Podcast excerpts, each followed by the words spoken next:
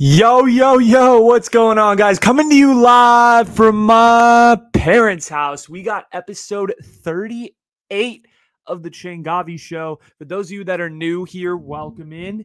Uh, for those of you that are veterans, you know the deal. Changavi Show. This is the legit show. Sorry for me messing with my microphone because it's, you know, I try to get that perfect angle. But for those of you that do know, uh, the veterans that are here, the Changavi Show is where we talk about the real shit, where I actually come to you with the legitimate research and history and things that I'm thinking about and actually give you guys a detailed analysis as to what's going on. For those of you that are new, new here, that's exactly what we do here on the Changavi shows. We analyze stuff, we go through stuff, and we talk about things in a civilized manner uh, with actual research, unlike the news. That's just kind of how it works. So, what are we talking about today? Because, damn, there's not a lot going on in the news cycle right now, right? Obviously, you have Russia and Ukraine. You got all these other things happening with, uh, you know, Brittney Griner and all of that. But I feel like I've touched a little bit on that and I've talked a lot about that to an extreme where, like, I don't feel like talking about serious stuff anymore. I was sitting here the last few weeks because this episode took me a while to research. And I'm sitting here the last couple weeks. I'm thinking to myself, I'm like, I don't want to talk about serious stuff anymore. I mean, it's like or, or, for a while because it's just it's mentally exhausting. You feel like shit after you research it, and then like when you push the episode out, your friends are like, "Dude, you're not funny. Like this is boring." Like, uh, well, they're not like it's boring. They're like, "Thanks for the information, but like I don't get to see your personality." And like I miss showing you guys my personality too because when you're talking about gun control, it's kind of difficult to be funny. So that's why I was like, "Yo, let's do an episode where I get to have some fun and I get to talk about something that I love personally, which is television. And for those of you that don't know, I love television. It's one of my favorite things to do in my free time is to watch TV shows, is to binge shows, is to, you know, make content about shows. Never have I ever Indian matchmaking just came out. So shout out to that. But anyway, um, I love TV. And so I thought like I wanted to like really dig in. And I had a couple questions in mind going into this episode as to like what is TV? Like how did it become the big deal that it is today? How did we get to the streaming wars that we're at today? And what is the history of television here in America? I'm focusing on American history of television because uh, I, I, didn't do worldwide because w- that would take 10 hours. I don't have time to do a series, but I wanted to dig into what the television history of America was. So let's get into it. Tangents about television. Changavi Show 38. Here we go. Intro to television. Listen, when, when you talk about television, we think when we think of the modern definition of television, we think of the same thing, right? We think of Netflix and Amazon Prime and the hundreds of thousands of titles that we get to scroll through uh, to find the perfect show or the perfect movie for whatever vibe you're feeling, right? If you're eating dinner, like what show do you want to watch? Do you want to watch something serious? Do you want to watch a documentary? Do you want to watch a uh, a thriller? What do you want to watch? You have endless choice at your fingertips. But I mean, as crazy as it is to think, like 90 to 100 years ago, like people didn't even have television. This what the television wasn't a concept 100 years ago, which is kind of insane. But I think some important statistics to keep in mind as to like how popular TV is in this country, just for like everybody to know. At one point in 1998, so this is, you know, not too far into the past, 98.7% of households owned a television this number has actually gone down because you know we have access to television episodes on our computer. We don't necessarily need cable and antennas anymore. So that number has come down to 87% here in 2022 but the fact is 87% of households in america own a television. This affects everyone. These these things that we're talking about are, are related to everyone. And um and you're going to kind of see what i mean here in a little bit. But the thing is like we can agree right? I, I want to sit here and make a ground rule with television. And I think I'm right when saying this, but I feel like there could be people that disagree with me. I think television right now is in a golden age. I think we've entered the second golden age. I think there were a few golden ages throughout television's history here in America. I think we're in another one.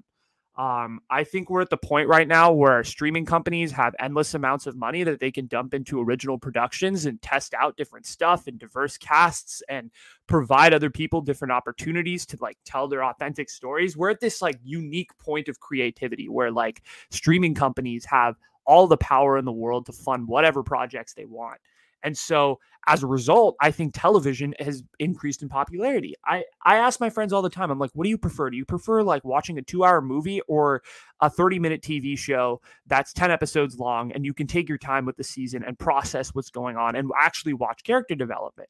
Whereas in a two hour movie, everything feels so rushed and you got to sit in the same place at once. And a lot of people, I mean, with this Gen Z generation that we're in, like a lot of people don't have the attention span to sit through a two hour movie including myself. I'm including myself in that category. So, as a result, I mean, I think we can firmly say that television is in a golden age because I think streaming companies know that our attention spans are lower and lower. And so, as a result, they're funding shorter and shorter productions versus longer movies. But the content rise and the quality of content rise that we've seen when it comes to television is absolutely crazy. This is, I mean, this it's unprecedented what we've seen in the last 15 years in terms of the amount of shows that we watch and we're like, damn, that's really good. Oh shit, that's good too, right? Like it this thing is happening. But the thing is, TV wasn't always like that. TV wasn't always like, oh my God, every show that I watch is probably like a six out of 10 automatically just because of like, you know, it's funded by Netflix or Amazon or whatever, right? TV was something that like was very hit or miss, especially to begin with. And it was tough to get people on board. Uh, TV was something that had to really evolve over time, and it took quite a while to get to the streaming wars, to get to the infinite amount of content that we have today. So let's start it from the beginning as we always do on this show. What how did we get to having this many like how did we get to in today's current society to have 87% of households own a tv right? How did we get to that point?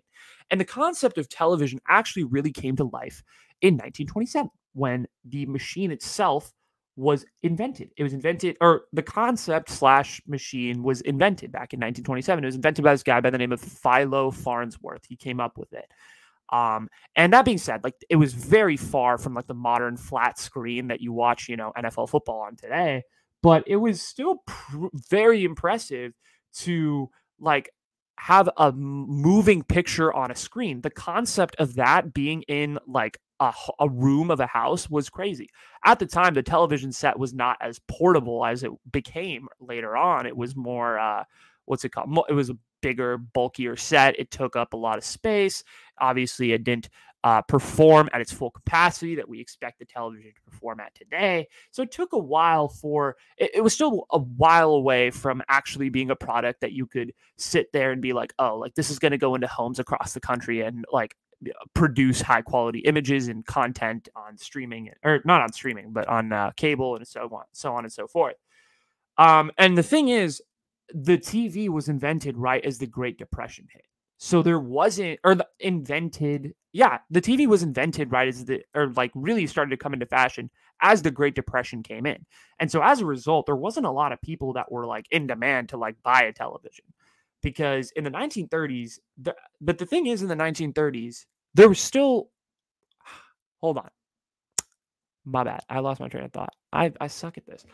Look, so the it took a while for the television to like go into homes across the country. But there was still a heavy investment in trying to create a portable TV because in the 1930s, uh, people in this country were going through the Great Depression. There wasn't a lot of people that wanted to buy TVs, but there were a lot of companies that wanted to be the first to be, to create this product because I guess people saw the potential in it and saw that potentially every American household could own one of these. So every company wanted to be the first one to come up with the actual model.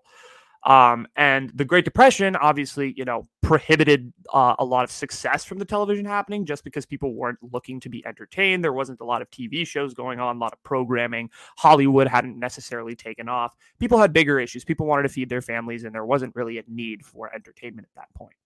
Uh, so some of the first things to actually come on TV were like baseball games on a single track camera. So what I mean by that is like you would see it would be like a pre-recorded baseball game on one camera. So you would see like just the angle from like the pitcher throwing the ball and then like you just see the batter like run to like one base and you could like it was the same shot. There was no instant replay, none of that stuff. So it was just one shot of a pre-recorded baseball game that they would play uh, you know, at whatever time.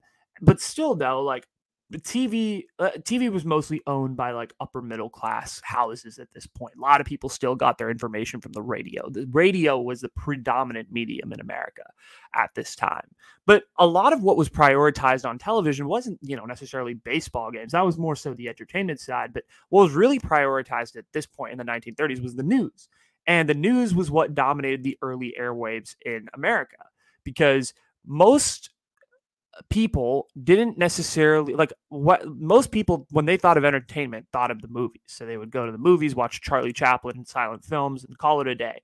And a lot of people couldn't afford that at this point like i you know reiterated multiple times. So most of the news broadcasting corporations in america started to see the television and started to see semi potential um, but they knew at that point most of the american audience still viewed the radio as the preferred medium but there was still this kind of hybrid thing going on where they would do a broadcast, but also at the same time have the radio uh, play the news. So there was a little bit of investment in television during the 1930s, but not significant. Uh, obviously, as we know, that changed tremendously, and TV became, you know, the predominant industry, and radio has become this sort of novelty slash dying thing. But that came with, you know, the change of times and all of this stuff. And one of the main things that changed and accelerated that process was World War II. So World War II takes place in the early, uh, well, America enters World War II in the early 1940s. Uh, but most of the time in the 1930s and early 40s, for the most part, it's pretty depressing. There's a lot of, you know, depression. Obviously, the war hits. And so a lot of people get shipped off to war. So a lot of families are torn apart, all of these things. So there wasn't really a lot of, you know, typically when art thrives is when you have uh, a thriving time within a country um, or like uh, like usually like when you have like a massive flourishment of art is when your country is booming, right? Was when people have the time to sit down and actually create stuff and people have the time to consume that content, right? I mean, look at uh, look at the Renaissance, for example, in Italy. I know I'm going, I know I'm going way back, but at that time, I mean, the economy was flourishing. Even the poorest of people to the middle class of people weren't doing that bad, relatively speaking, in their own, you know, uh, thing, in their own uh, standing within society. They weren't treated of course, there were people that were treated horribly during that time. I'm not saying the Renaissance was some perfect time, but relatively speaking, the standard of living was pretty high. And so as a result, people had more time to create art and invest in different things. Uh, and so, you know, art and culture and all of these things were much more promoted during the Renaissance. And so, but the, the thing is, like during you know, this early time in America when the TV was invented, there wasn't that. So there wasn't a lot of progressive art and people trying to come up with stuff uh, in regards to entertainment. But the people, the radio, like I said earlier, was the place where people would get information, and also the radio was one of those main avenues for entertainment uh, that was being done as well. So one of the main examples of how people would get entertainment on the radio was when people would kind of like read sort of like late night stories, kind of like I do, I guess, for a podcast, which is kind of ironic because they've been doing this since the 30s but like they would read sort of stories and like reenact uh, the different parts and all of these stuff. And there was this guy by the name of Orson Welles, and he uh, had this brilliant idea through CBS's radio station to reenact H.G. Uh, Wells's book War of the Worlds. And so, what CBS and other radio work uh, networks would do at the time is they would adopt the novels for radio. So they would like make it kind of like a screenplay that you could hear on the radio. So it'd be like a, it'd kind of be like a podcast for sorts. Of course, you know, be infiltrated with advertisements as we do here in America. But it was sort of like the early version of an audiobook that was more animated and and stuff like that. But Orson Welles with this with the War of the Worlds, and for those of you that know history, know this is a very famous uh, thing that happened made it into kind of like a newscast and like put his sort of own spin on uh on the on the book and it was so realistic to the point where you know people saw that this was being broadcast from CBS and they thought it was legitimately news. They thought there was legitimately like Martians attacking Earth and so a lot of people were like freaking out and it was so heavily listened to and consumed that like people were like calling into CBS like and like freaking out like oh my god the Martians are attacking the United States. Like we need to prepare all of these things. And it was like this widespread hysteria because it sounded so much like a newscast. And so Orson Welles the next day had to like go up to uh, the headquarters of CBS and like publicly you know apologize and like do a press conference and all that. But I just thought that was a really funny story because that's just how popular the radio was at that point. Was that people were listening to these stories on the radio versus you know watching broadcasts on on uh, on television. And that was the state of this country, uh, state of entertainment in this country for a long time. You just had people reading novels, books, all of that type of stuff. So that was what was happening uh, pre World War II and during World War II. A lot of people would hear their news on the radio and all of these things. But things kind of started to shift when the news network started to really, you know, invest more money and resources into the te- into the television, and so bring in the FCC. So television news really started to break out in the 1940s, and that and with that came the FCC, which is the Federal Communications uh, corporation, I believe. If I got that wrong, I apologize. But the FCC basically intervened because they realized they wanted to kind of get ahead of the game here in terms of news. They're, you know, because we don't know like who controls these cable broadcasts. It could just be news and entertainment, all these things. So the FCC was established back in 1934 and it's mostly established for the radio. So at the time, they had basically adapted a lot of their rules related to radio news broadcasts and stuff like that. So when the TV started, when the TV side of things started to pop off, they kind of adapted their rules based on that. And so the FCC, basically, one of the main things that they did was that they were an overseeing body that made sure that every, someone was overseeing communication and no one was saying anything like too stupid. So like you have that rule where there's like a constant 10 second delay just in case someone says an expletive on a live broadcast, stuff like that. That's what the FCC does. The FCC is making sure that stuff is regulated and that airwaves aren't necessarily um, what's it called like polluted with you know misinformation and swearing and and it, you know that, that it's kept relatively G, I guess so to speak. Uh, the initial purpose of the, of the uh, FCC actually was to make sure that like bigger companies like NBC and CBS didn't have too much of a monopoly over the radio waves and weren't just like buying up other local radio stations and just like continuing to dominate the industry. Um, so their purpose was to be like, all right, let's keep it fair for like the local broadcast too. Okay, NBC and CBS, like you can have your own stations, but like let the local people do their thing as well. Anyway, so the thing is, the radio market continued to advance. But as the war, uh, like during the war, during the war, the radio was still the predominant medium. But as the war ended, networks started to really invest way more money into broadcasting the news on the TV. And so the FCC shifted into making more policies, hence the fairness doctrine, which is one of the key policies that the FCC actually put into place back in the 1940s. And basically, what they basically what the fairness doctrine said was it was a policy that said when it came to current events and certain things related to political natures and all of that stuff, there had to be equal airtime examining multiple sides and perspectives to this issue. And actually, this is one of the most fantastic things the American government has done. They were like, listen, like let's when if we are going to broadcast the news on television or on, you know, anything, let's keep it fair. Let's make sure that people are hearing both sides and can make an informed and educated decision for themselves.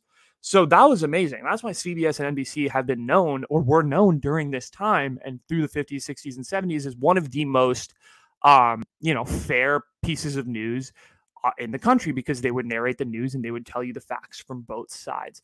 But unfortunately, in 1987, during the Reagan administration, the doctrine got thrown out because a lot of conservatives at that time felt that it impeded on their First Amendment rights and they weren't allowed to say whatever they felt and they couldn't spread what they thought was the truth. And it got into this weird argument of like what really is the truth. And eventually the doctrine got thrown out. But that's the, you know, it was a doctrine that was in place for 30 something years in America, and it made this country's journalism the first class standard of the world, really, at that point, because, you know, they were allowed to, or they, they were allowed, to, they were basically encouraged to spread both sides.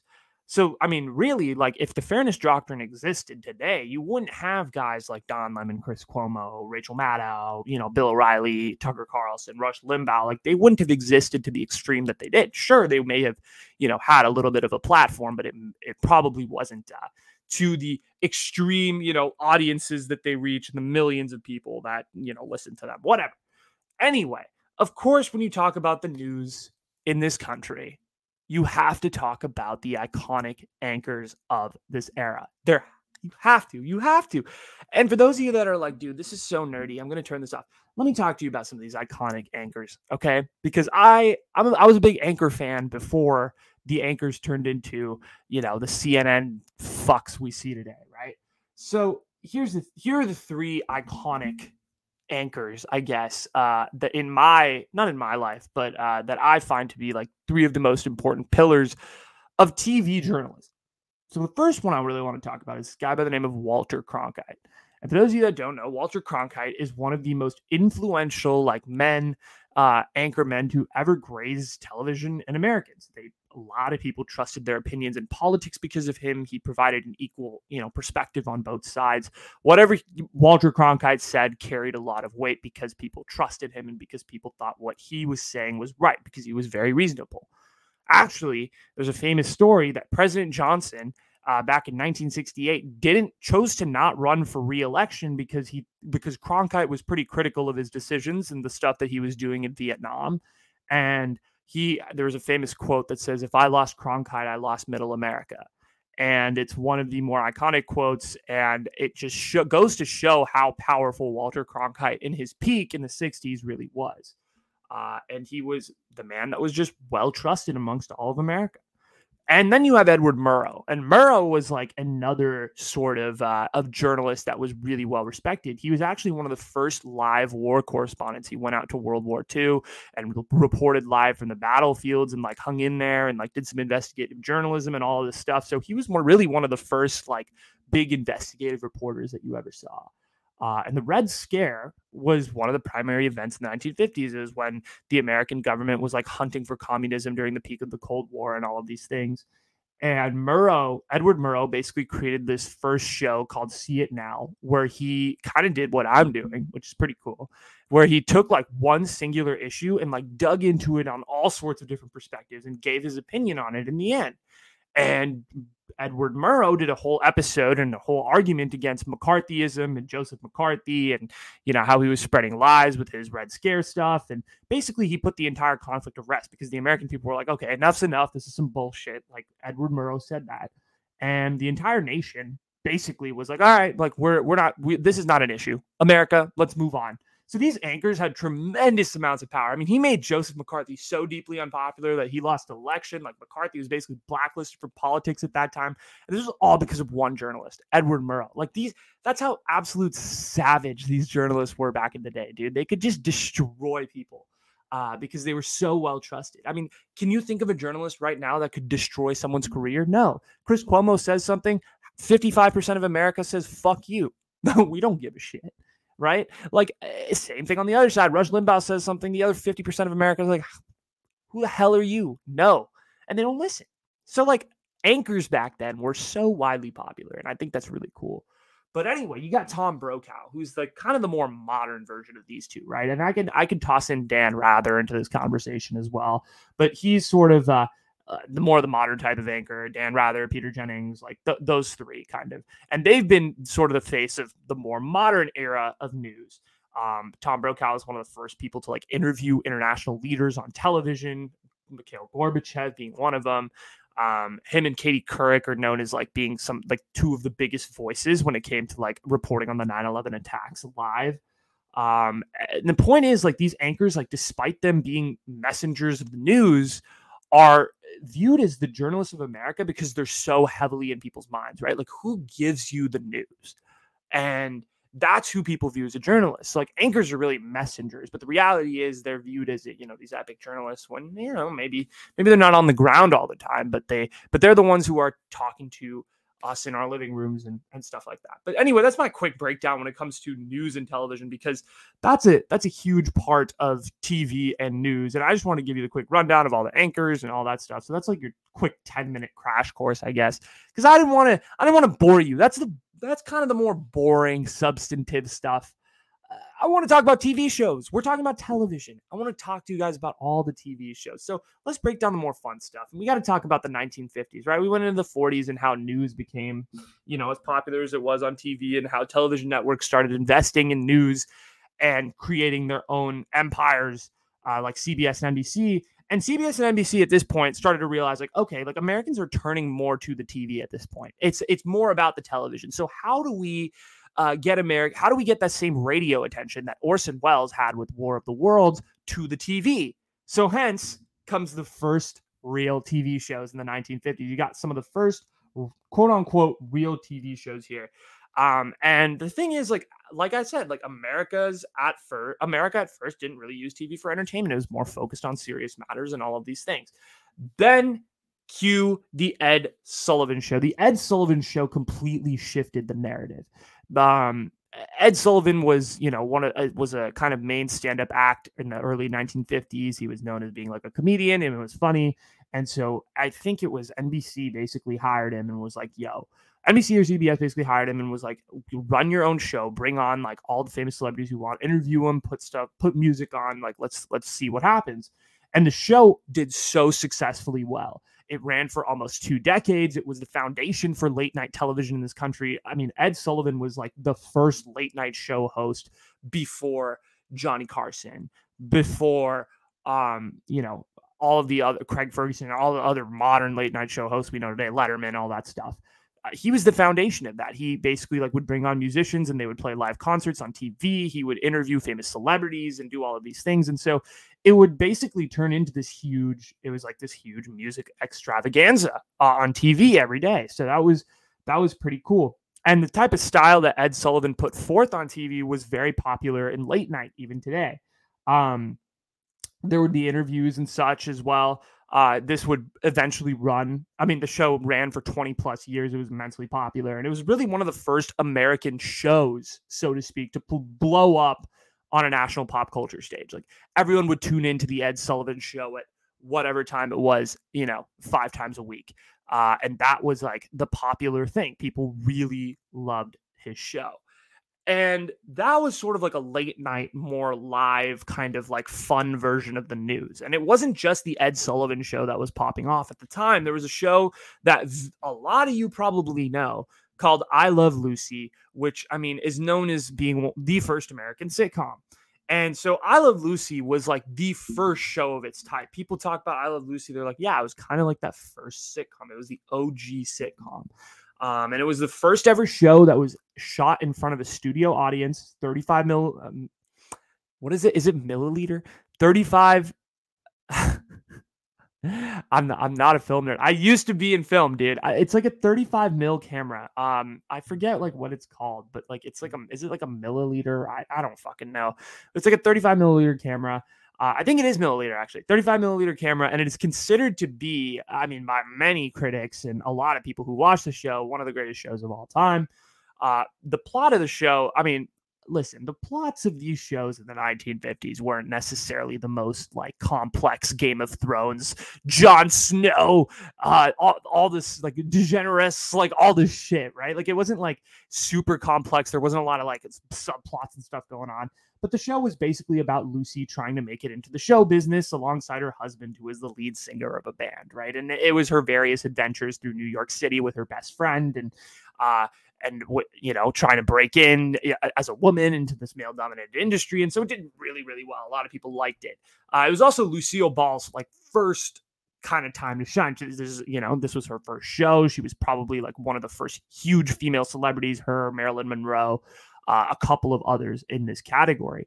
But she was one of the first huge female celebrities to like take off on television and the character development like like i said the character development isn't what i love lucy is known for but rather some of the more physical the physical comedy uh the slapstick the running gags kind of like what you would expect from a 1950s tv show uh and coming up with sort of the framework of what a half an hour sitcom episode would look like i love lucy kind of established the, the basic foundations of that.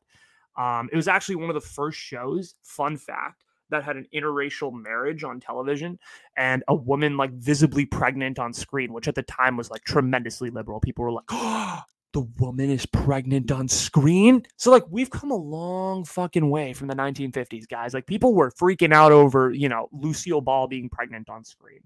Um and fun fact the husband in the show is actually married to lucille ball in real life so it was like a husband and wife thing uh, which is pretty cool. But it was insanely popular when it was on the it's broken nielsen record ratings like i mean like insane amounts. They're likely records that'll probably never be broken because no one is that locked into a cable show anymore because we have streaming platforms and all of these things. Like a lot of the Nielsen records will always like will continue to stay the same because no one is is willing to uh, watch a show on cable when they know they could watch it on Hulu the next day with five minute ads, right? Like no one no one gives a fuck to watch shit live anymore, which is kind of sad because live TV's got its own charm to it. But anyway, um, the Nielsen ratings, some of the highest of all time, likely records that will never be broken. And yeah, it's it's pretty cool. I've seen a few episodes of Love Lucy as a kid. I think it's pretty funny. I think it's a good show. I don't know if it's for everyone. I wouldn't necessarily sit here and recommend I Love Lucy and call it the greatest show of all time to everyone. I could definitely see the appeal though. Um, if you ask your parents though, they probably watched it. Uh, the few of them, if especially the white white people who are watching this, like you ask your white parents if they if they've watched the show, they probably have. Um, my immigrant people, not so much. I'm not sure. I don't think so, but um, but yeah, they they probably remember it. It's a it's a pretty classic TV show. Other shows that kind of originated from this foundation that I Love Lucy put out were the Andy Griffith Show, which actually my parents watched. That was one of the first shows I ever watched. Fun fact: uh, Beverly Hills Hillbill Beverly Hills Hillbillies and other shows like that. Uh, so those were kind of uh, so I Love Lucy was kind of the foundation. It's a very cute little sitcom, and uh, it's got some interesting plot points to it for sure. One of the other genres of TV at this point in the 1950s that was absolutely popping off, popping off was the Western. So for those of you that don't know, uh, I don't act, I don't actually know. Does Gen is Gen Z like into westerns? Is that a thing? I mean, like uh, they're not really that popular now because like there's been a lot of people who have been like westerns were offensive and like you know cowboys and indians is like incredibly rude and like culturally inappropriate and all of these things and like yeah sure i guess but another genre that I mean the the fact is like this genre like dominated early American television uh and shows like Gunsmoke and Bonanza like were all over TV all over. They ran for like 20 plus seasons for some of them. Um and this was like the main genre of TV before like I Love Lucy and stuff like really popularized the sitcom. Uh westerns kind of considered a very uh, consisted of very similar plot lines of what you're probably used to um, like Bonanza, for example, uh, was is like considered one of the longest running westerns of all time. It's basically, I mean, it's very simple. It's uh, it's about a family protecting their ranch in Nevada. The show ran for 13 seasons, put up incredible numbers because people would watch it every day or every week or whatever. Um, and it was one of the first shows actually. What's crazy is like you would expect a, a, a, Western to, you know, kind of fulfill those stereotypes of like, oh, it's going to be super racist towards, you know, Native Americans and it's going to make white people seem like they're the heroes and all this stuff. But actually, Bonanza was one of the first shows to really tackle racism. Uh, and it did a very good job of it at the time. They were very on top. Like westerns at the time, the 1950s, were very known were known for covering the social issues at the time, which is kind of cool if you think about it. Uh, Gunsmoke was another show that's very similar to Bonanza. Uh, it was about a settlement in 1830, 1870s Kansas. Gunsmoke ran for 20 seasons and 635 episodes. Talk about a binge watch. Y'all think you can binge watch Grey's Anatomy? Nah, binge watch Gunsmoke, dude. I would love to see if a Gen Zer could binge watch all 635 episodes of Gunsmoke. Y'all could do your Naruto anim- animes. Those got like 500. Can you put up 635 episodes? How fast can you do it? Challenge. Challenge to all my Gen Zers. I sure as hell. It would take me years.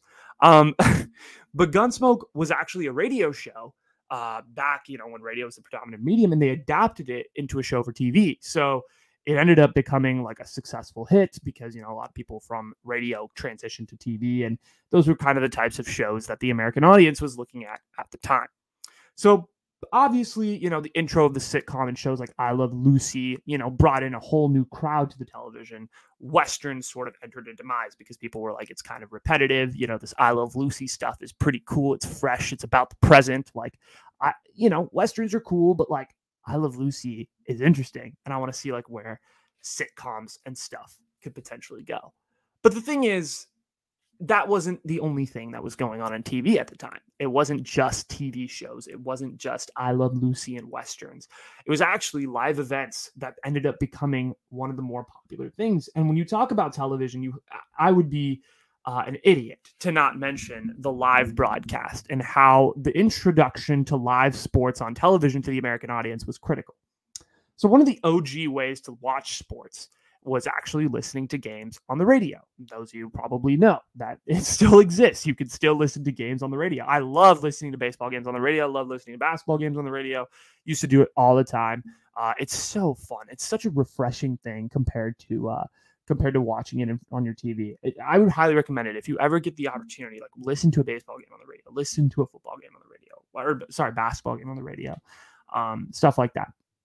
But the TV, you know, so people were listening on the radio, but TV brought like a whole new element to sports, and really what popularized TV massively in on like live TV was the concept of the instant replay the instant replay was really popularized in the 1960s and one of the first uses of it actually came in like an army navy football game the game they play every year.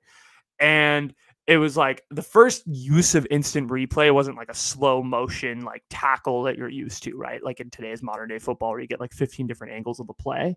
But it was like the instant replay back then was at normal speed. It was just playing the play over again. And the machine that made the instant replay happen was like 1300 pounds. So they had to like go through and like set it up. And it was like this whole process. But it was huge. It was huge to like see a play like if it was an extreme highlight play to win the game right you could see that play happen on like TV again and that was like unheard of like it's like whoa like it's live and it's playing again insane so it really helped accelerate the power of sports in this country because people could, you know, rewatch stuff and it accelerated the popularity of football like crazy. NFL would not, I don't think the NFL would be as popular if instant replay did not exist. And you can see, you know, multiple different camera angles. And we obviously know what instant replay has developed into today. Mean, you can see angles from all over. You, there's a pylon cam for Christ's sake. Like you could see so many different angles of where the ball's going and how the ball's being thrown. And there's angles on, there's cameras on players and analytics and all this stuff. So, I mean, obviously, the technology is you know, tremendously advanced from this point. But it's produced like more content and as a result like at that time it was like a huge it was a huge deal. It made the television product look significantly better. But however it wasn't just sports that were live in the 1960s but also things like the moon landings and presidential debates that really had uh, the country hooked. Uh, again president early presidential debates and the moon landings have ratings that will probably never be broken unless there's some huge national emergency. Um, Kennedy Nixon in the 19 in 1960 was the first televised presidential debate. Um, and it was the aesthetic. It was the first time that the aesthetic became important when electing a president. Usually, you know, you would hear these debates on the radio, so it would be very content based, like who is speaking better, who is more eloquent when they're talking about the issues, who's actually saying stuff I care about. Uh, but this is the first debate in like forever that a lot of people thought that, you know, John F. Kennedy may not have had the best command of the issues, but he had a great command of the camera and he looked good and he had makeup on and you know he was a good looking guy and people like trusted what he was saying compared to Nixon who was you know had his handkerchief and was dabbing his sweat and looked out of sorts and just did not look good on camera and so as a result people and like there were national polls done people significantly thought that kennedy won the debate because he looked better on the camera and on the screen. And this form of debate was actually you know allowing us to see the faces of people it really allowed there to sort of be a new dimension and a new conversation with messaging which is pretty crazy if you think about it so it the era of live events really changed the way we look at certain things and really changed our perspective in terms of how we look at the world uh, from an aesthetic point of view. So it's these little things that we don't think about uh, that happened on TV that you know contribute to the way we look at society now. I mean, you look at society now; it's all based on aesthetics, and this it came from you know in things like instant replay and eventually you know making the product look better and putting your face on the camera and like how that became a huge thing and now it's like if you like looking good in lighting and photos on instagram right so it's crazy where stuff has come I'm going to get my charger in five seconds and plug this in. So give me five seconds. Hold on.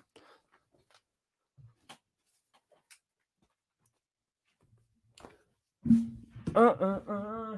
I'm right here. See, boys, I'm back. Boys and girls and other people, other gender neutral individuals. I am back. Your boy is back. Your boy is back. See? Boom, boom, boom. Hold on. Let's go. Okay, so we're good. Anyway, like I said, live events extremely important in the way that our society looks at TV today. But here's the thing we have adults getting involved with TV now, right? You have sports, you got live events, you got America's first real TV shows like I Love Lucy and all these things. People are having a great time, and that's awesome. But there's one main demographic of people that has not been touched, and that's that's kids. Kids were not watching TV. There wasn't any shows to, you know, come to them. You you think of like who's the babysitter now in the house with working parents? It's the TV. That didn't exist back then. Kids had to like, you know, play in the dirt and hang out. People argue it's better. I'm with them to a certain extent, but there was no television that existed until the 1970s when the kids got involved into TV. Here's the thing, right? 1970s was really the 1970s was really the era when like the modern sort of TV show of sorts was born, right? And, and there was a show on television that came to be in the 1970s that would forever change the way that every kid grew up. Uh, if you were born in the 1970s, 80s, 90s, 2000s, 2010s, even now, this show is still one of the most popular shows of all time, and that's Sesame Street. Sesame Street is the show that pretty much every kid has grown up on. And its creators came up with the show back in the 1970s. And the main question that the Sesame Street creators were thinking of at this point was how could we educate children about real shit that's going on in the world and about real stuff that's happening? How do we educate our kids on this in a proper manner? Obviously, we know that the Sesame Street creators ended up creating a model that works fucking phenomenally. It works super well. We've seen the way it's worked, it's been incredibly effective. And Sesame Street has been made in several different languages throughout the world. It's created memories out of all of our childhoods. Like we could all agree with that to a large extreme. And it's the longest running children's television show ever. And so it'll, and I think it'll continue to hold that, right? It's been going for 52 seasons here in America. I think it'll go for 52 more. I'm pretty sure of that fact. You know, bringing in characters who are of different races, who are, you know, uh, have different uh, mental capacities, learning disabilities, uh, who represent different aspects of life, attack different issues like death and uh, grief and how to handle those things, divorce and how to handle those things as kids. I mean, Sesame Street is a show that what makes it so good is that it's so simple. And it really does a good job of showing younger viewers how to tackle like really complicated and nuanced things that adults do, right? I mean, yeah, and like these are characters on the show that two year olds can resonate with, and their 40 and their 35 year old parents that are raising them are like, damn, I grew up with these same characters. And so it's like this bonding experience right now of sorts in the modern day. Back then, I mean, people were like, I don't know if this is going to work. And then it, you know, they put it on TV for two years and people all of a sudden started to love it because, you know, their kids were into Sesame Street. It was the first iconic comedy. And of course, Sesame Street is iconic right? We've I've I talked about it for two minutes about how it's just so amazing and how the model is really cool. Sesame Street is iconic for kids. Yeah, but what were the other shows that were going on in this era, Nuge? It's not just Sesame Street. That was not the only show that was happening. You are right, because there was a show. There was a show that is considered one of the most iconic in our history. I know most of the shows I'm talking about are pretty iconic, but this show actually, before you know, the 90s was considered to be the greatest show of all time. Hands down. Hands down, the greatest show of all time. It's called MASH. A lot of people haven't heard of MASH. But for those of you that have, it's part of TV show history. It's part of regular history. You have to. When you talk about television shows, you have to, have to, have to discuss MASH. Those of you that don't know, let me give you a quick plot summary. MASH is basically about a Korean War medic and his friends during the civil or during the Korean War. And the show was actually one of the first to, you know, be take place within a war. It was like one of your first sort of band of brothers like TV shows, and people really gravitated towards it. Uh, you know, this country being fresh off three wars at that point, right? With World War II, Korea, Vietnam. We had just gone through back to back to back wars and we were in the Cold War. And people were just like looking for sort of TV about that. And so MASH actually started airing right during the Vietnam War. And so it was commentating on war using the Korean War because that's when the show was taking place. And so it was balancing, it was actually one of the first shows ever to balance political commentary with the actual, you know, sitcom slash dark comedy drama of the show. And MASH was actually one of those first shows that was really complicated and it stretched genres. It wasn't just a comedy show, it wasn't just a drama, it was a little bit of both. And so that was pretty cool how it encompassed a lot of different subject matters and concepts. And the legacy of MASH is one that will never be forgotten. Stretched over 11 seasons, so 11 years, 256 episodes. One of the most successful comedy dramas and television shows ever. It's got many Emmy nominations, and it's still, like I said, critically recognized as one of the greatest television shows of all time. Let me just give you some facts as to how MASH, how popular MASH was 11 years after the show released. The finale of MASH w- still is and will be the most watched and one of the biggest events in television history. I'm talking about presidential debates. I'm talking about 9 11 news broadcast. I'm talking about all of these things, all these iconic events that have taken place taken place in America. 2016 election, all the modern events you think of when it comes to TV. MASH is still the highest, one of the highest viewed broadcasts that happened live of all time. It's higher than Friends, too. Shocking. 106 million people in the United States of America were watching the finale of MASH. Uh, and like, there's a rumor that in like New York City, like all the toilets, like the the water consumption of the city like spiked at 9:30 when everyone like flushed their toilets in between the break of both episodes. Just like a little joke. Uh, so the only thing that can like real like the the second um and like to continue my point like the second most popular television broadcast of all time was like the Super Bowl, right? Like our live sports.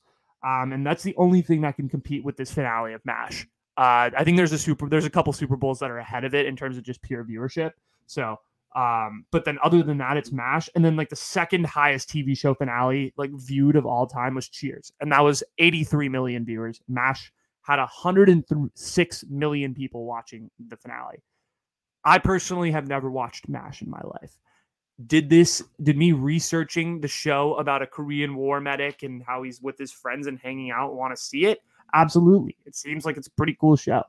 Um, it, it MASH in general is like you know, uh, I'm sure you talk to like old white people and they love MASH. Um, but but for real though, it seems like MASH is like uh is a pretty cool war show, and it seemed like it tackled a lot of really cool stuff at the time, and it um what's it called? Like it was just it was like badass. And it was like the shit at the time. And it's a part of TV show history. And I'd be a negligent podcaster if I did not bring up MASH and did not respect the fact that MASH is one of the more iconic shows in television show history and that people in this day and age still talk about it as being, you know, such a iconic part of their lives.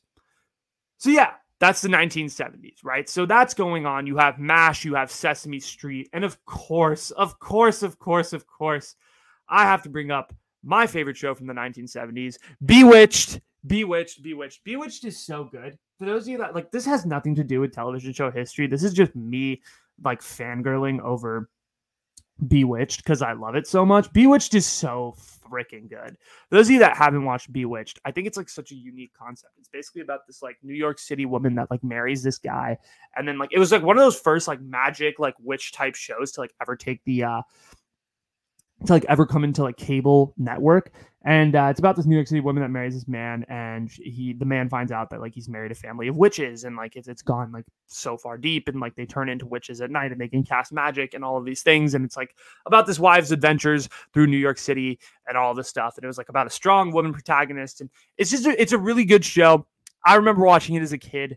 Um, Samantha, the main woman's uh the main woman female character's name, super cool. I thought the whole show was just so good.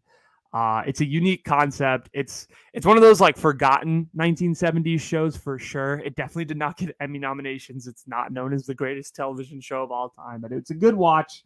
It's entertaining. It's got that little 1970s flair to it. Would highly recommend if you guys are looking for a new show to watch. I don't actually know if it's on any streaming platforms, but it it's uh it is actually it should be there. It should be on some streaming platform.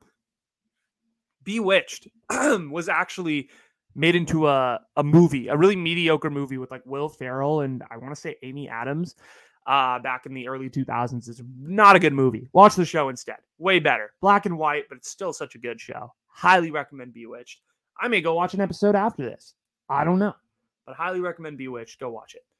Anyway, that's a show that I really wanted to talk about. But the 1970s had MASH, right? And Sesame Street, and the kids got involved into television.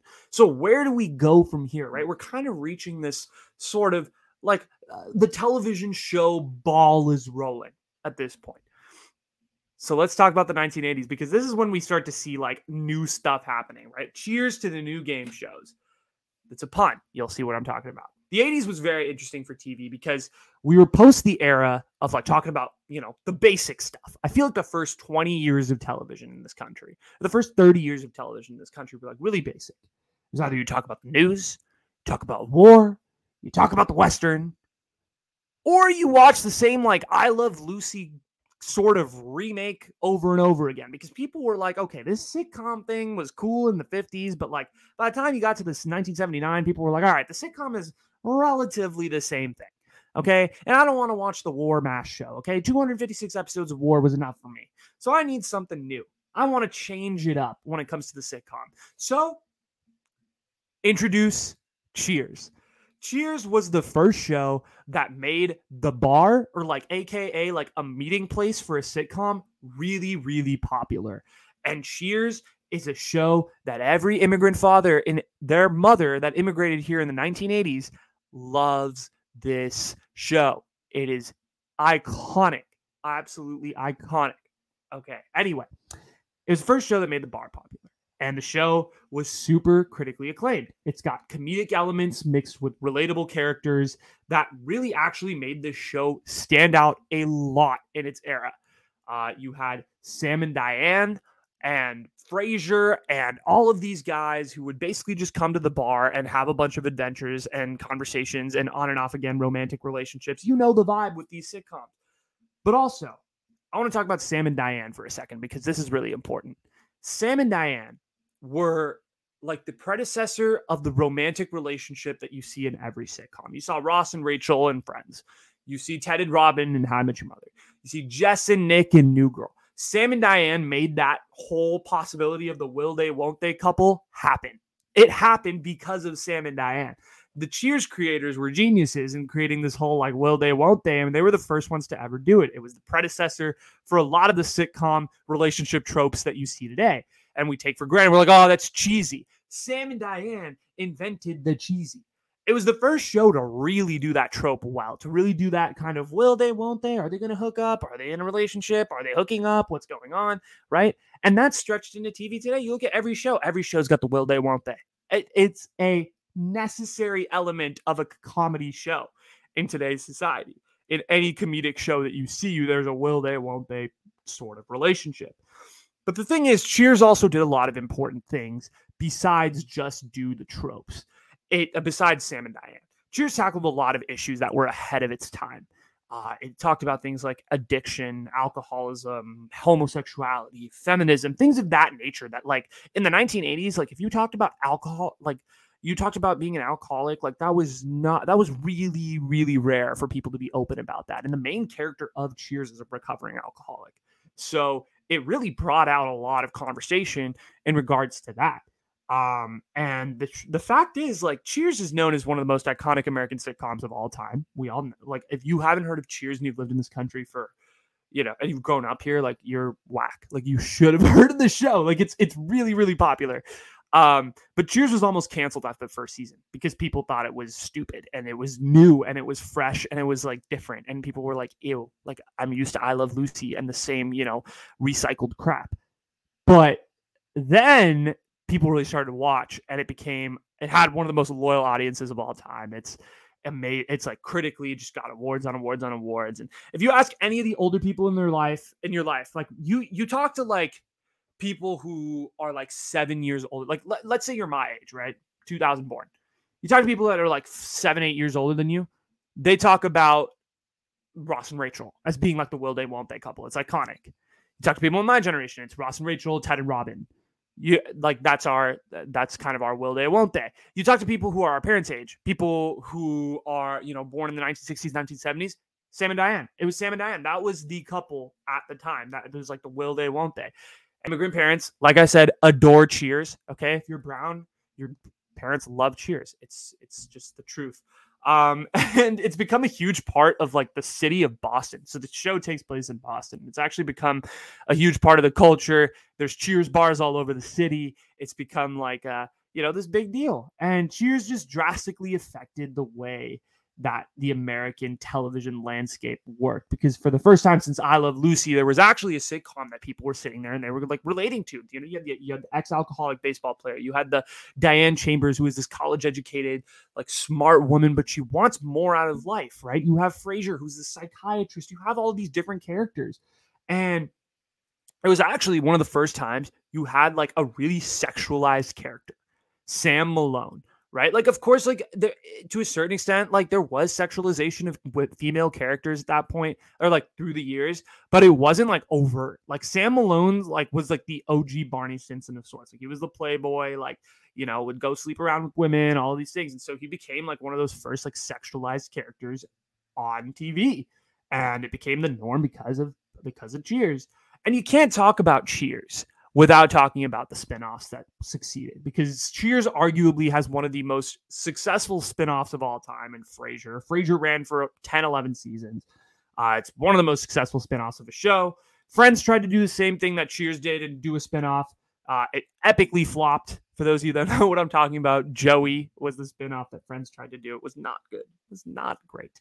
Uh, Cheers is also a show that like like just changed the game in so many ways. Like it brought shows that had immense popularity to it, created a whole new set of sitcoms um, like Frasier, like uh, there's a couple more spinoffs that took place from Cheers that are a little lesser known, but it created this whole family uh, of sitcoms and just completely based on its 11 season run or 10 season run. And the thing is, it wasn't just the sitcoms that were changing. It wasn't just Cheers coming into the into the game and just saying like we're gonna blow people out of the water. People were really into like gambling at this point, right? The 1980s. You're talking about like, how how can we earn money quickly? This was a main question that was in a lot of Americans' minds. And so as a result, sh- game shows became the huge craze of Hollywood back in the 1980s. You had shows like The Price is Right and Jeopardy and Wheel of Fortune that really started to garner a lot of attention, particularly on prime time. The thing is, though, game shows didn't start in the 1980s. They started in the 1930s, and they were wildly popular at the time. You know, you have to keep in mind, like it was, they were probably on the radio Great Depression. People wanted to earn money. People wanted to have that hope that they were earning money. And game shows play on the need that all Americans have which is how can I get rich quick by doing easy things? Look at Jeopardy, look at Wheel of Fortune, look at Price is Right. All of these shows, you get rich quick. That is what American game shows, the concept is. And that's what makes them so popular and makes people want to watch more because they feel like they could be those people on TV. The popularity continued though until the late 1950s. Uh, like game show popularity was immensely popular through the 30s and the 30s through the 50s. But what happened in the late 50s was one of the game shows at the time was caught having the producers rig the game. So like the no the people couldn't win, you know, it was unfair, all of these things. And it was this huge scandal. I don't want to get into it. I don't really know all the details. There's a movie about it called Quiz Show. Um and it was like this huge scandal where like all the game shows were like investigated by different uh, bodies and like they went to uh, eventually this whole thing went to congress and congress had to step in and they basically changed the policy saying that game shows could not be rigged. They passed a bunch of rules making it, you know, transparent with its contestants and producers and all of these things. And that whole national scandal basically just like led to this demise of game shows for a little bit. And a lot of people just like giving the side eye to game shows because it was like, dude, I thought we were like, we had an agreement that this was going to be fair, but it clearly wasn't all of this stuff. And so the national scandal really led to a huge decrease in popularity. But by the 1980s, people started to come around on game shows again. You know how it is with with stuff in America. People people go through their phases and they're like, oh, like I I hate this and like I, am never gonna be friends. And then it's like you know, it, it, it, it, it 20 years go by and it's a new generation. They're like, yeah, eh, it's not that bad. Actually, like maybe, maybe, maybe. And then like you know things start to things start to change a little bit. Things start to change a little bit, right? And so game shows start to come into popularity again. Now I'm going to start to talk about all the iconic game show hosts because that's just the type of guy I am. I love game shows, right? You got guys like Alex Trebek, uh, Art Fleming, obviously before Trebek, but Trebek is, you know, iconic uh, for this generation with Jeopardy, Bob Barker, Pat Sajak, Vanna White. I mean, all these guys just start to take off in popularity. Um, but I want to give a personal shout out to my favorite game show of the lot, Jeopardy. Uh, Jeopardy is one of those shows that I think like really. I mean, it did go through quite a few stages. Like you had the original Jeopardy with Fleming and the original format, and they shifted the format around a little bit, and eventually it reached the final version that we have today, where you know, would Alex Trebek would uh, narrate the season and all that stuff. I was always taught as a kid from my parents that Jeopardy was the game show that required the most skill and thus, as a result, should be the game show that we watch in our house. So, in my house, I grew up watching a lot of Jeopardy and nothing else. Uh, the TV would immediately go off after Jeopardy uh, because no one in my house was watching Wheel. Wheel is bullshit. In my house, Wheel of Fortune is a is a fake game show. It's uh, it's luck based. Do people win pro- five thousand dollar prizes for spinning a wheel? And Vanna White presses letters. We don't like that in my household. Okay, it was wheel and price were never like prices right. Were like never uh, in my wheelhouse personally. I felt like they. I also felt like they were really overproduced and didn't have that same like game show charm that Jeopardy did. That had like you know like questions and required skill and trivia and all this stuff. But by the late 1980s, but by the 1980s, all of these shows had huge popularity increases. And this, I mean, the game show revival of sorts was kind of the foundation of reality TV. I'm going to discuss reality TV a little bit later because it becomes popular later. Uh, but it was the first time that real life people were winning massive prizes. And obviously, that's a huge appeal to the American people because people thought they could be those people and build this foundation like I could do it and I can win this much money and all this stuff. So that's what happened with game shows in the 1980s. But the thing is, there was also another form of TV that was forming in the 1980s. And I know it's been an hour, so bear with me. There's another show in the 1980s that started to take off. It was called the Black Comedy. Obviously, we all know what the Black Comedy is, right? It, it was all of these different shows like Family Matters and The Cosby Show and Diff'rent Strokes and all these things, right? And it came into huge prominence in the 1980s and 1990s because it was not only just popular with African American audiences at this point, white people really started to like it as well. And one of the main shows in the 1980s of the black comedy was okay, I know I can't say his name, but The Cosby Show, okay? And yes, I know Bill Cosby has been canceled and is in jail and has done horrible, horrible things since the show, but the, the show, in terms of its history, is one of the most iconic uh, in regards to the black comedy genre. The show was extremely popular at the time. Uh, you ask anybody who was in America in the 1980s, they watched this show for a little bit. It was a huge part of TV's history. And the black comedy actually was starting to integrate into white society. So it's an interesting thing to look at. And The Cosby Show was sort of one of these bridge shows to be able to do that.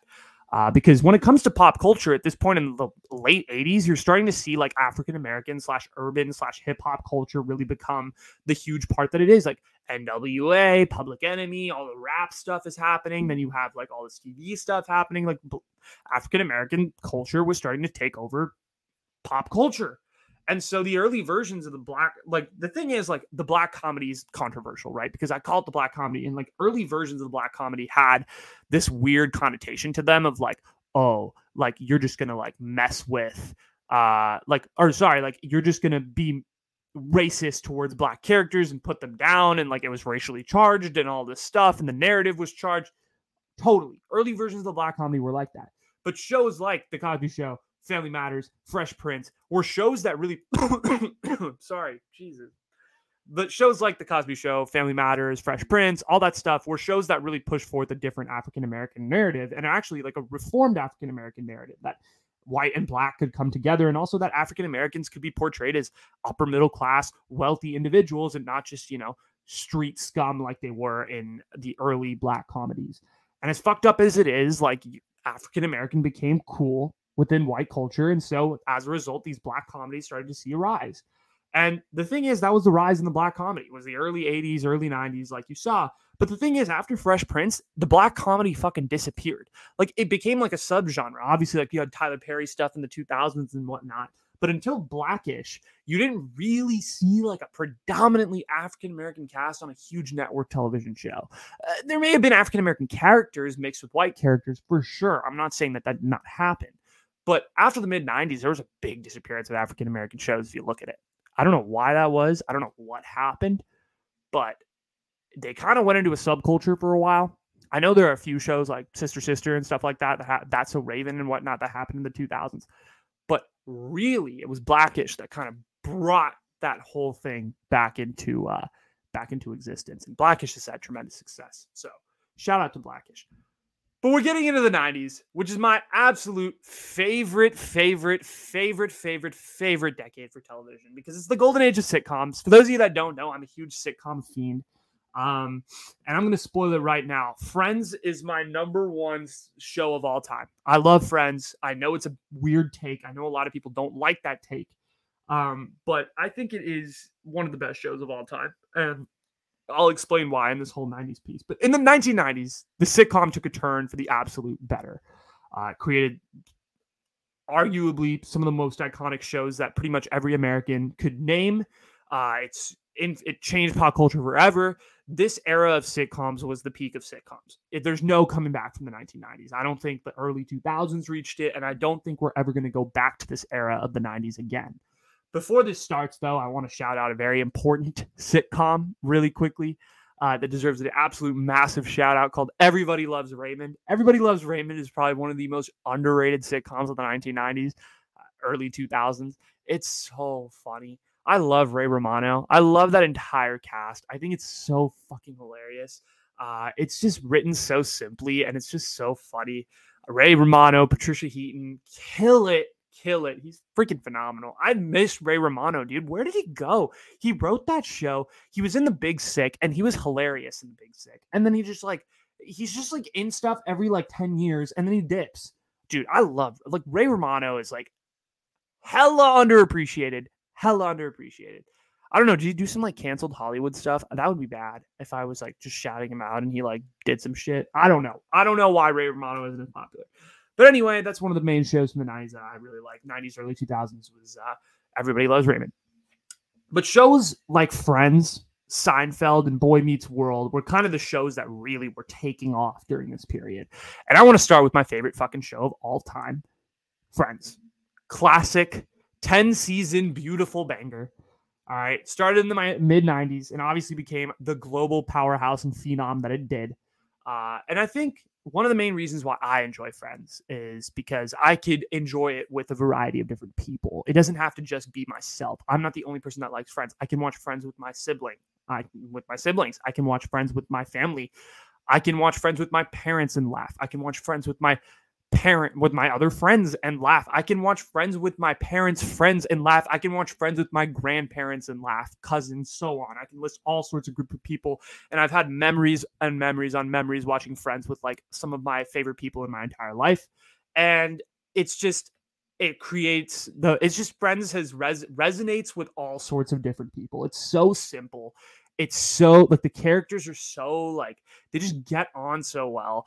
It's just the best like it's one of the best ensemble casts of all time and i think like we have to just recognize that. There's a lot of people that love to hate friends because it's not woke or it was super white and yes those criticisms are definitely valid for the show. I'm not going to sit here and say that it, it's not it's invalid in all of these things because it totally is valid. But i think what resonated with the audiences at the time and it resonates with audiences today because the, Friends is still on streaming platforms, it's on HBO Max, and it resonates with with people to this day. I think what resonates is just how modern the show is, how simple it is, and how it was really one of those early shows. It was one of the first ever shows to talk about sex and dating and hooking up and just being like a 20 something who's confused with life. It was one of the first ever shows to really do that. And I know like there's so many shows that talk about sex, dating, being a 20 something like today, right? It's such an oversaturated genre, but Friends created that genre. And I think it's so important that we recognize that because it was big.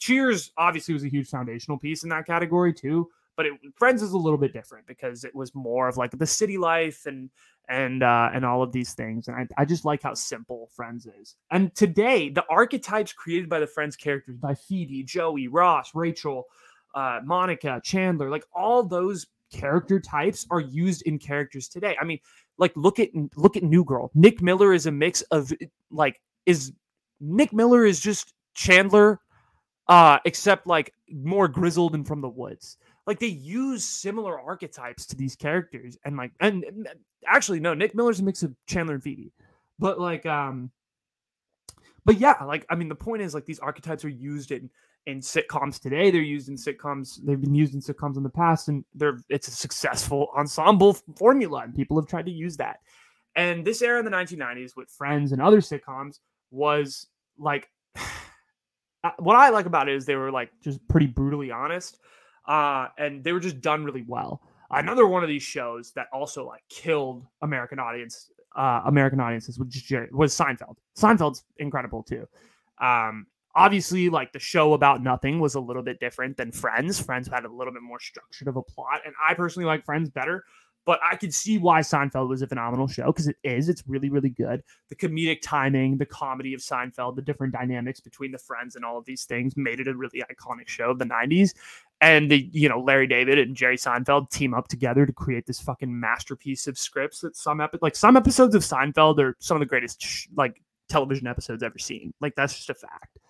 Um, and I think all of us could could uh could say that. I mean, and, and, the beauty is it's a show about nothing, and I, I, like I like that concept of it. It's just it's a show about life. And Jerry Seinfeld later admitted like the, the concept of the show is how comedians get their material, which is just like through a various collection of different stories. And I thought it was I thought I just I like that a lot. Um, Friends is definitely a more traditional sitcom than Seinfeld. There's like you know traditional plot and all of these things. More experiment, uh, and Seinfeld is like was kind of one of the more experimental shows at the time, but it, it, did really well. I respect I respect Seinfeld for that reason. Of course, you have show you have like more family shows at the time too, like Boy Meets World, Wonder Years, that type of thing, which you know did really well in their own respect. Which were more about like the suburban family dynamic, and those were shows you could really watch with your family and all that stuff. Um, and lesser so the uh, Boy Meets World was kind of a little bit about the dating scene and, and stuff like that as well. But the main criticism of all of these shows is lack of color and how they were how they weren't woke and how they weren't highlighting everybody's story.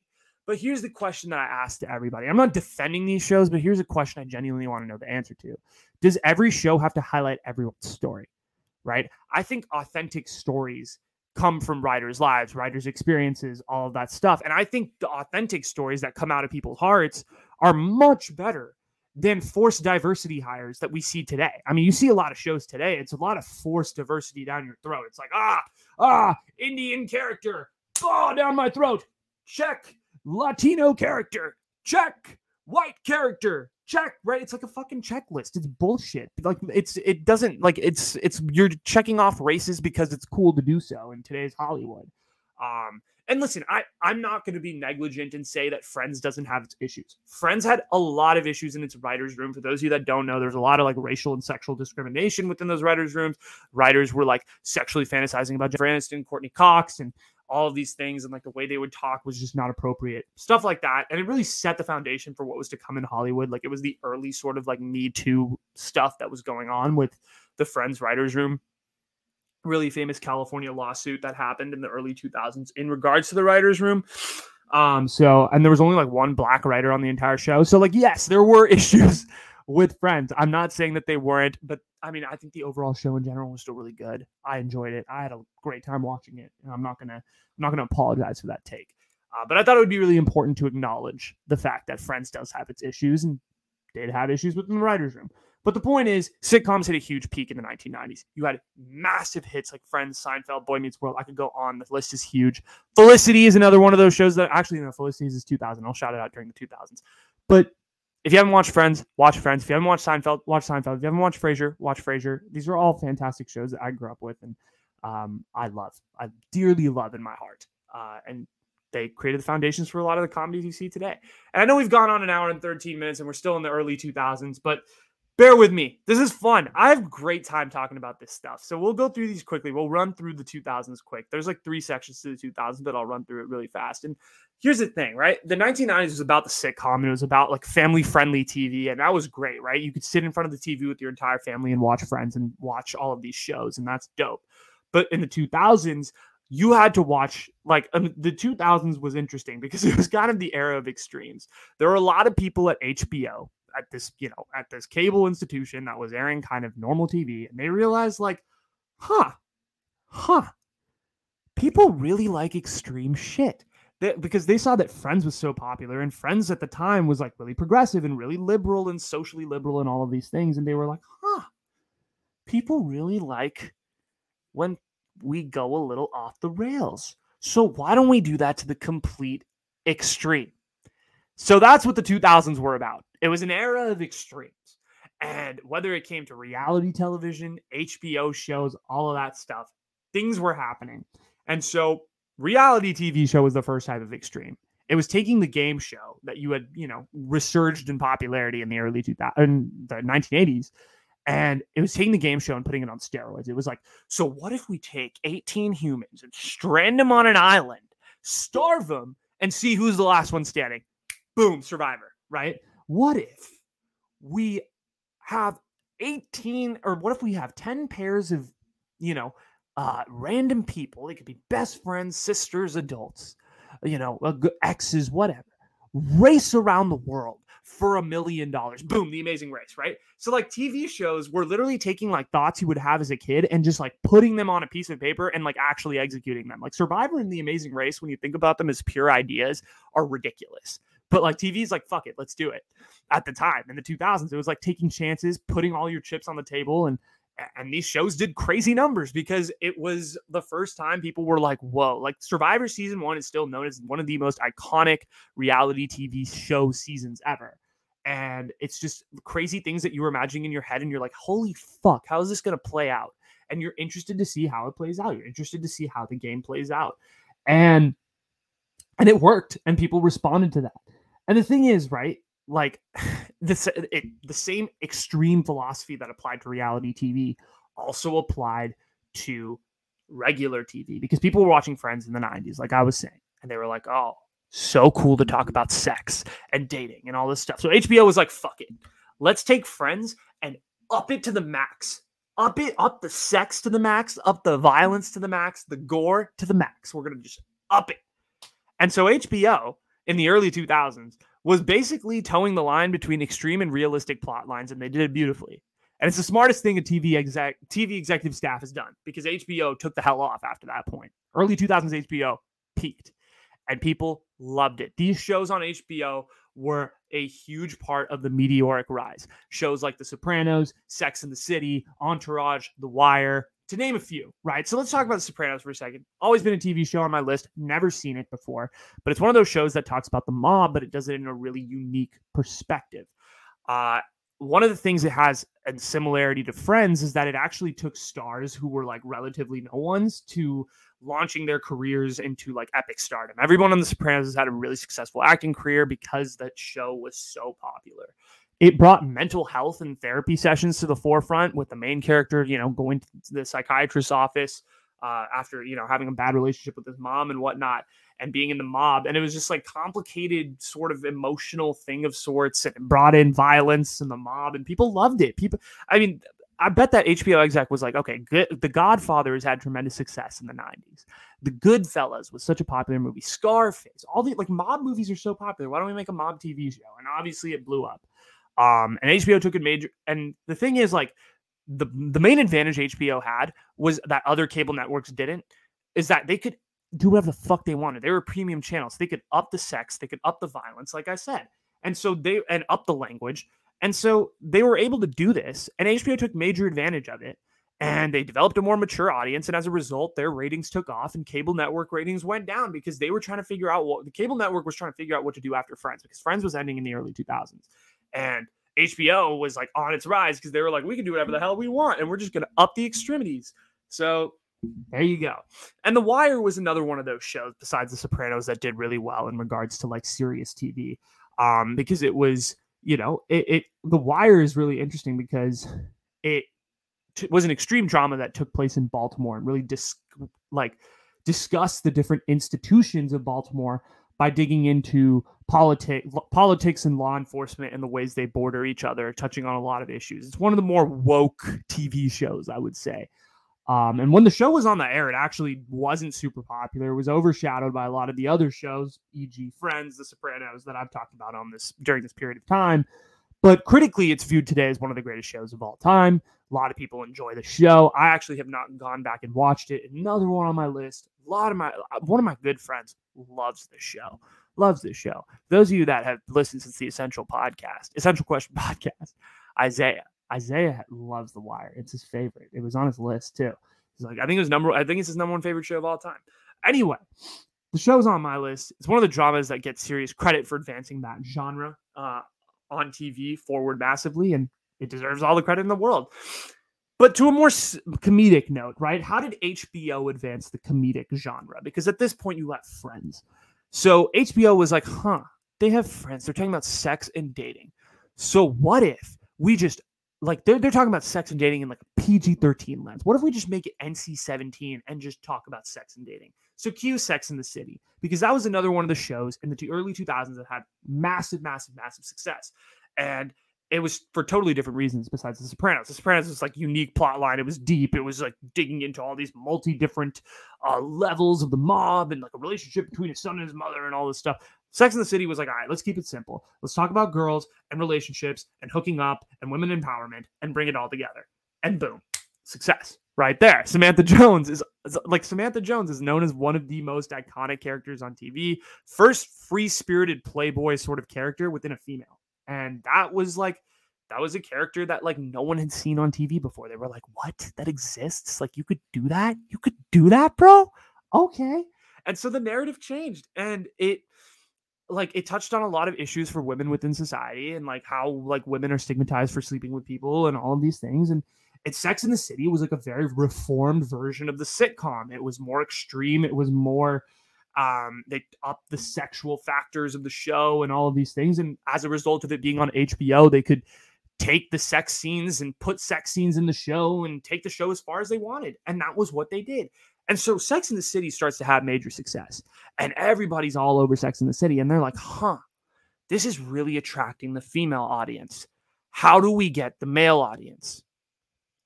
Cue Mark Wahlberg and Entourage. Because Entourage is essentially the male Sex in the City. And it's to show men the young playboy life of LA, right? It's about Vinny Chase, all this. Personally, one of my favorite shows ever.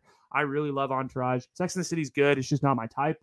I guess Entourage is more built for guys. So uh, it makes sense why I like it. It's one of my favorite shows. I don't think Entourage is a particularly deep show. I'm not here to say that there's like some deepness to Entourage. It's not deep. It's filled with a lot of it's got some substantive content, but it's not like but for the most part it's a fun it's fun, flashy, and it's a good time. And that's why people watch the show is it's funny, it's extreme.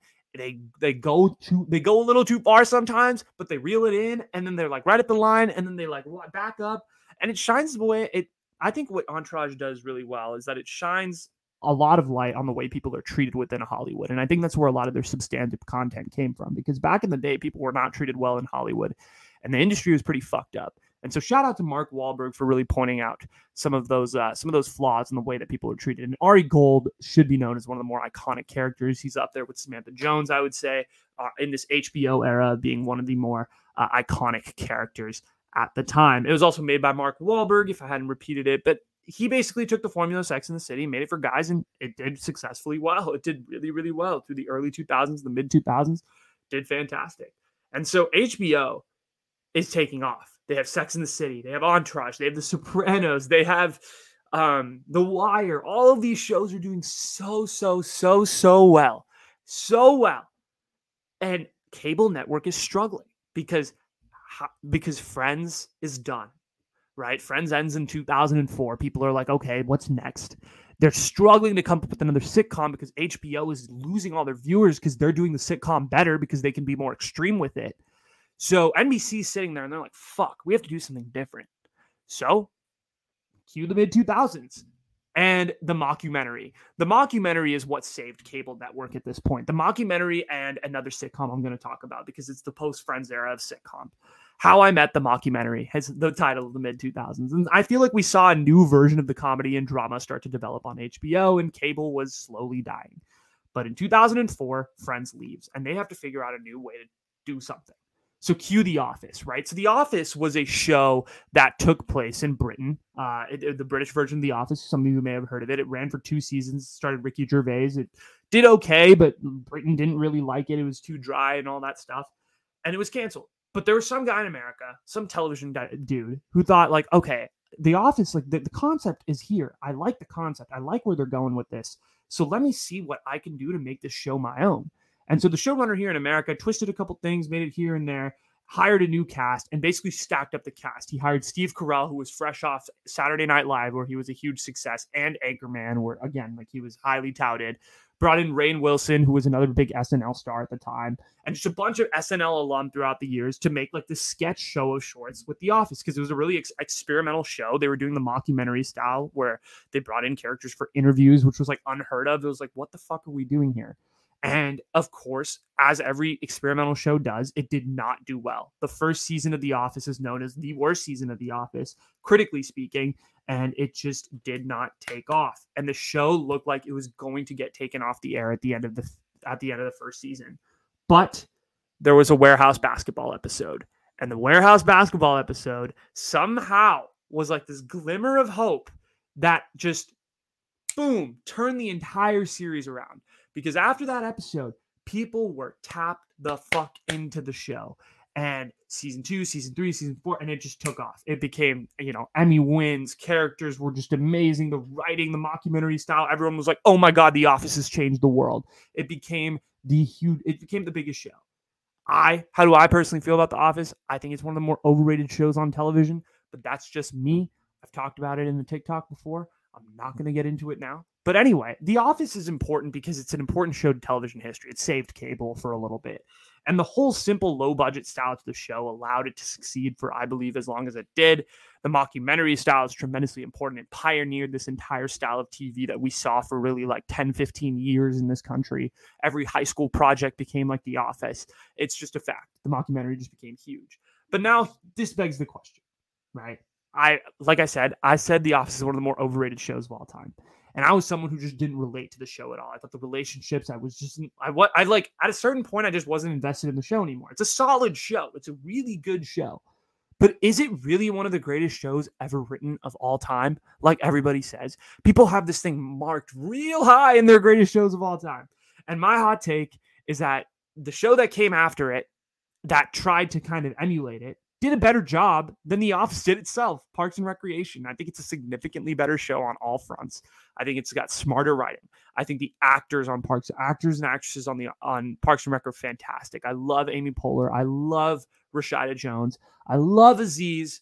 Like it's just the, the cast worked better together. I feel like on Parks and Rec, it took a little bit longer. Like The Office definitely has really good episodes, but it's not consistent. And I feel like the show really like the wheels start to fall off when Michael Scott leaves. And I think on Parks and Rec, it's it, it, they definitely Parks and Rec had its low moments for sure, but I feel like Parks and Rec really trotted on. I thought the addition of Ben Wyatt was fantastic. Really loved Ben on Parks and Rec. I think Leslie and Ben are fantastic. I think just the like Tom is really cool. Like I think there's just a bunch of like f- fresh perspectives and faces on Parks and Rec that are just uh, that's just it, it's different, and I like that a lot better than uh, a show like The Office, which I felt like really stagnated after a couple of seasons.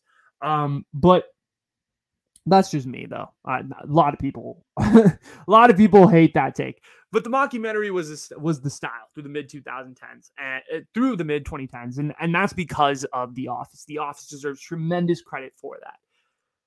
But that's the mockumentary, and that was like the new comedic style. And obviously, The Office was all the rage. But there was another show that was going on at this point, which was absolutely taking the world by storm. Didn't take the world by storm, but it was a massively popular show. And it saved sitcoms until it got canceled eventually later on. And that show is called How I Met Your Mother. And we all know this show because, well, it's frankly one of the more iconic shows of all time. And it's one of my favorite shows of all time. And I think the pure cons, uh, and the thing is, I think the pure concept of How I Met Your Mother is better than Friends. I think the fact that you're already introducing this tension early on in season one of like, who the hell is this mother? Like that is the question that everybody for nine years wanted to know. Who the fuck is the mother? And that's why the television, the finale of How I Met Your Mother is actually one of the more highly viewed finales that was viewed live of all time. It was, it was even in 2013 when it came out, it was really highly viewed. Anyway, um, yes, How I Met Your Mother has I feel like How I Met Your Mother is like that perfect bridge sitcom. It's this really good sitcom that bridges millennials and Gen Z, and it like really brings together everybody, like people from my age, people my brother's age, who's six and a half years older than me. Like we all love this show, and it's for different reasons. But I feel like it it brings together the best of both generations. It's like the perfect bridge show. I, it was really, really, really good, um, and it appeals to absolutely everyone. It does so in its really unique style um, of show it does drag towards the end. I'm not gonna lie. Like the last season, there was a few. Like I'm personally in the latter category of I really I actually enjoyed the ending and it taught me it like it was like this cool life lesson. But like there is no debate that this is one of the more influential sitcoms of all time. Say what you want about season nine. Season nine was hit or miss for sure, and I I thought the ending was really good, but I am not the biggest fan of season nine as a whole but uh, the show is an incredibly influential show, and it's one of my favorite shows of all time. And that's just where I'm gonna what I'm gonna say about How I Met Your Mother. The concept of the show introducing that tension early on made it an interesting watch for everybody. And then there was the Big Bang Theory, right? The show that ran from when I was in kindergarten all the way through 12th grade. It was one of those shows that had a tremendous influence on sitcoms just because of the fact that it introduced nerd culture into the whole pop culture thing. Um, you're surrounded like it was one of those weird shows that it was like surrounded by me my entire life. Like I literally was in kindergarten when the show premiered and I graduated high school when the show ended. It's fucking unreal. Like I was around that show my entire childhood. It went for 12 seasons. And the Big Bang Theory, like I personally didn't like the Big Bang Theory all that much. I thought it had some highs. I thought it had very low lows. But I think the Big Bang Theory was one of those first shows that tried to show that nerds were cool. I thought it didn't do the best job of it, but it it tried. Um, I don't particularly like Big Bang Theory all that much, but I think it, for identity's sake and for it being inclusive and like you know bringing together all sorts of different people, it did really well, and it ran for years and years, so people clearly liked the show. Like I'm not, I'm not even gonna hate. Like people liked the show. It did well. It did mad numbers. Um, so good for it.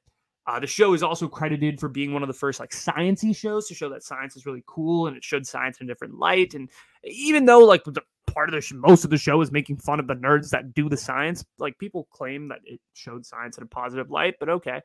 Uh, it also appealed to like a whole new generation. My parents loved this show.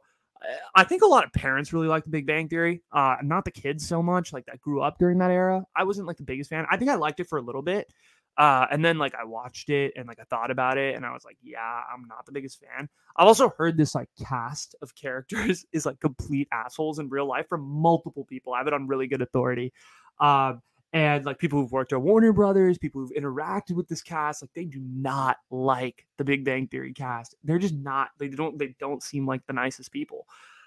It also created Sheldon Cooper, who like we can argue is like one of the more iconic characters in television show history. There hasn't really been a character like him that entered a network television show until him.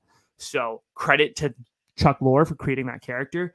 I would say like out of this era of TV, like from the 90s to the mid 2000s, um there's i like the the iconic list of characters from this like that anyone can name probably who's you know watched a decent amount of tv here in america is sheldon barney Rachel, Joey, Michael Scott, Jim, or sorry, Michael Scott, Jim, Dwight, and Jerry Seinfeld. I feel like those are like the ones that people really recognize from from like the 90s to the mid 2000s.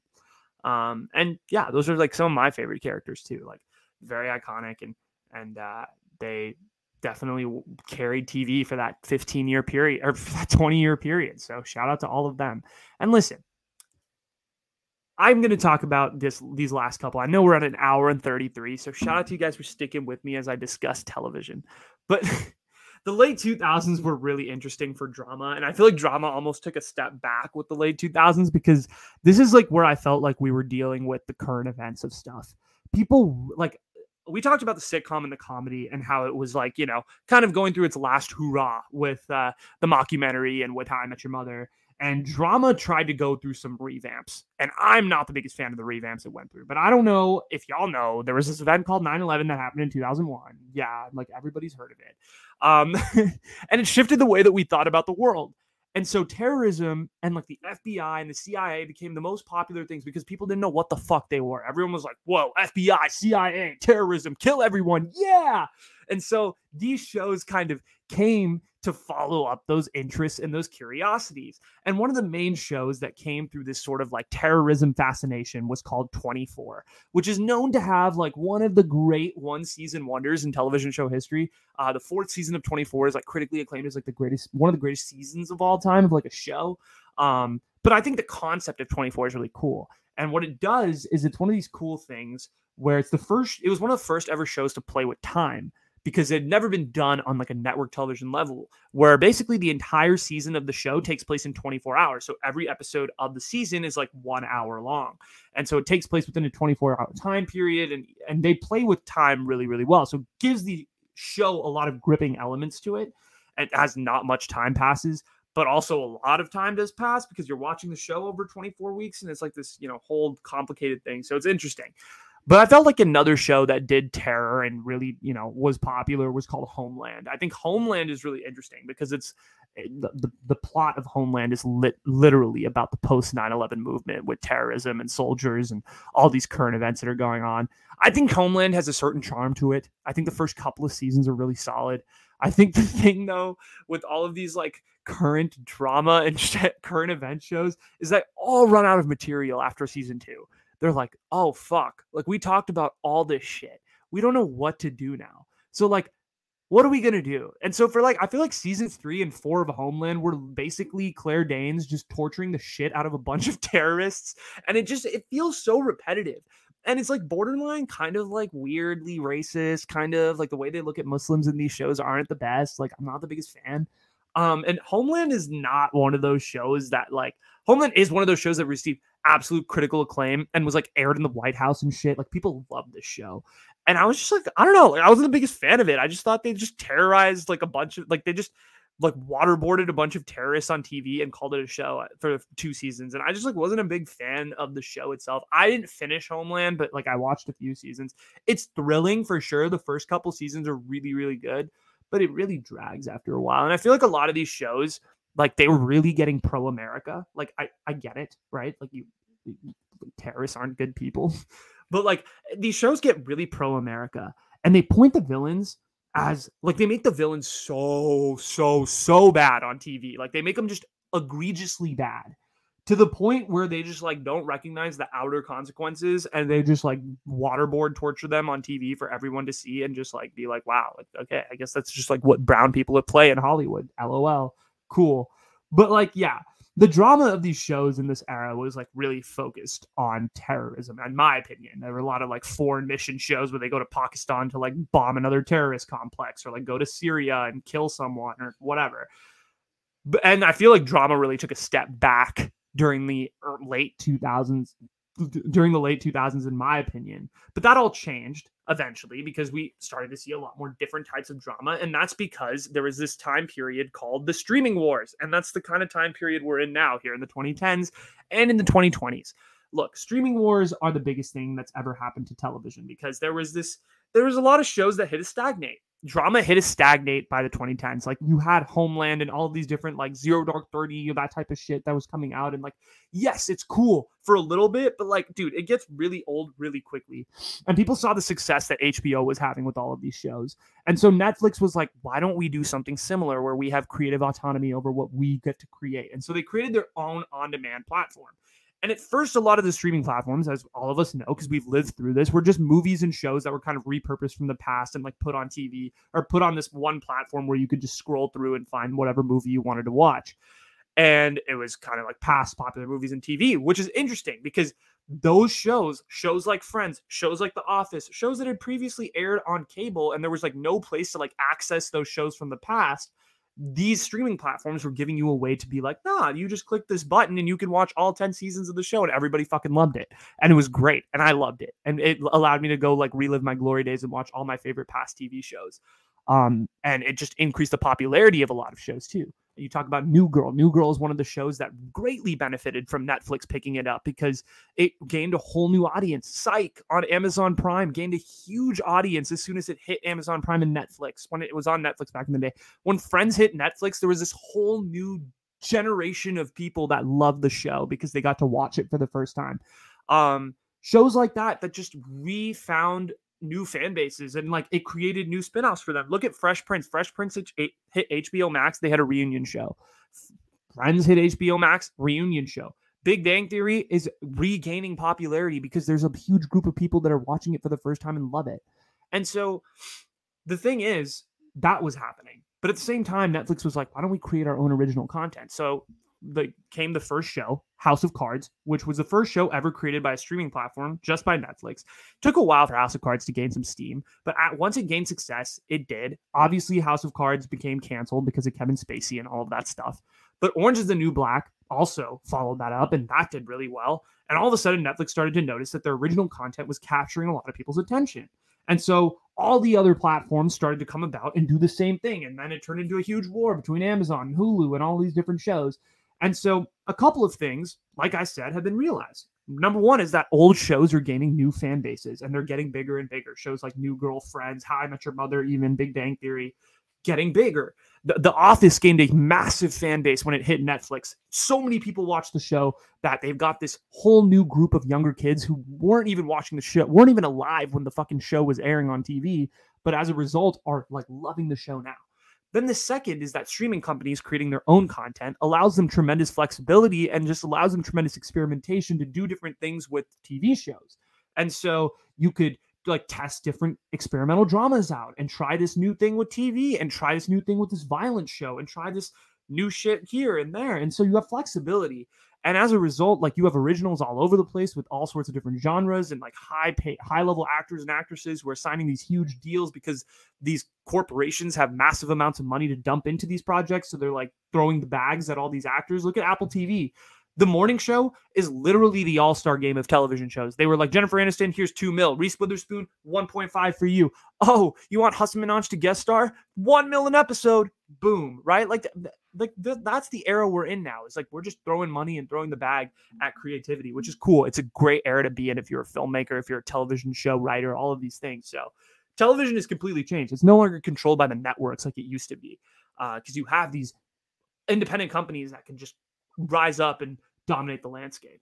Like shows like Friends will no longer exist. You're never going to get a long 10 season show from now on. Shows like Am- shows on Amazon Prime, Amazon Originals, Netflix Originals, Apple TV Originals have already pledged four seasons or bust. Or, or what is it? They said 4 to 6 seasons is their aim and then after that you're done no longer going to have longer longer shows. Longer shows I feel like don't exist.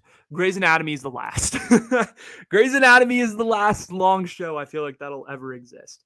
Um, but that's just my opinion. So that's the streaming wars. Okay. And I know we're at an hour and 41, so I'm going to wrap this up real quick. So what now? What the hell is going to happen now with TV? Right. And that's a fair question because we're in a weird era. Streaming wars are going on. There's all sorts of content everywhere. Everyone's like, oh my God, what's happening?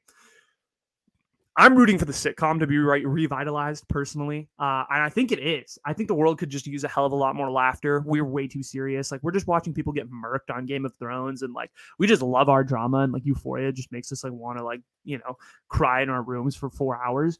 Um, and I get that. And serious shows are so fucking good. like in this day and age, the drama is really, really good because these streaming platforms can try different stuff, which is dope. And I love that. But I don't, I want to see another sitcom. I want to see like another comedy show because that's just the type of person I am. I enjoy those types of shows. But I don't think we're going to see any sitcom reach like 10 seasons, like a modern family of friends, How I Met Your Mother, all that. Um, and the long shows aren't in style. But I also think the traditional sitcom has a place in television.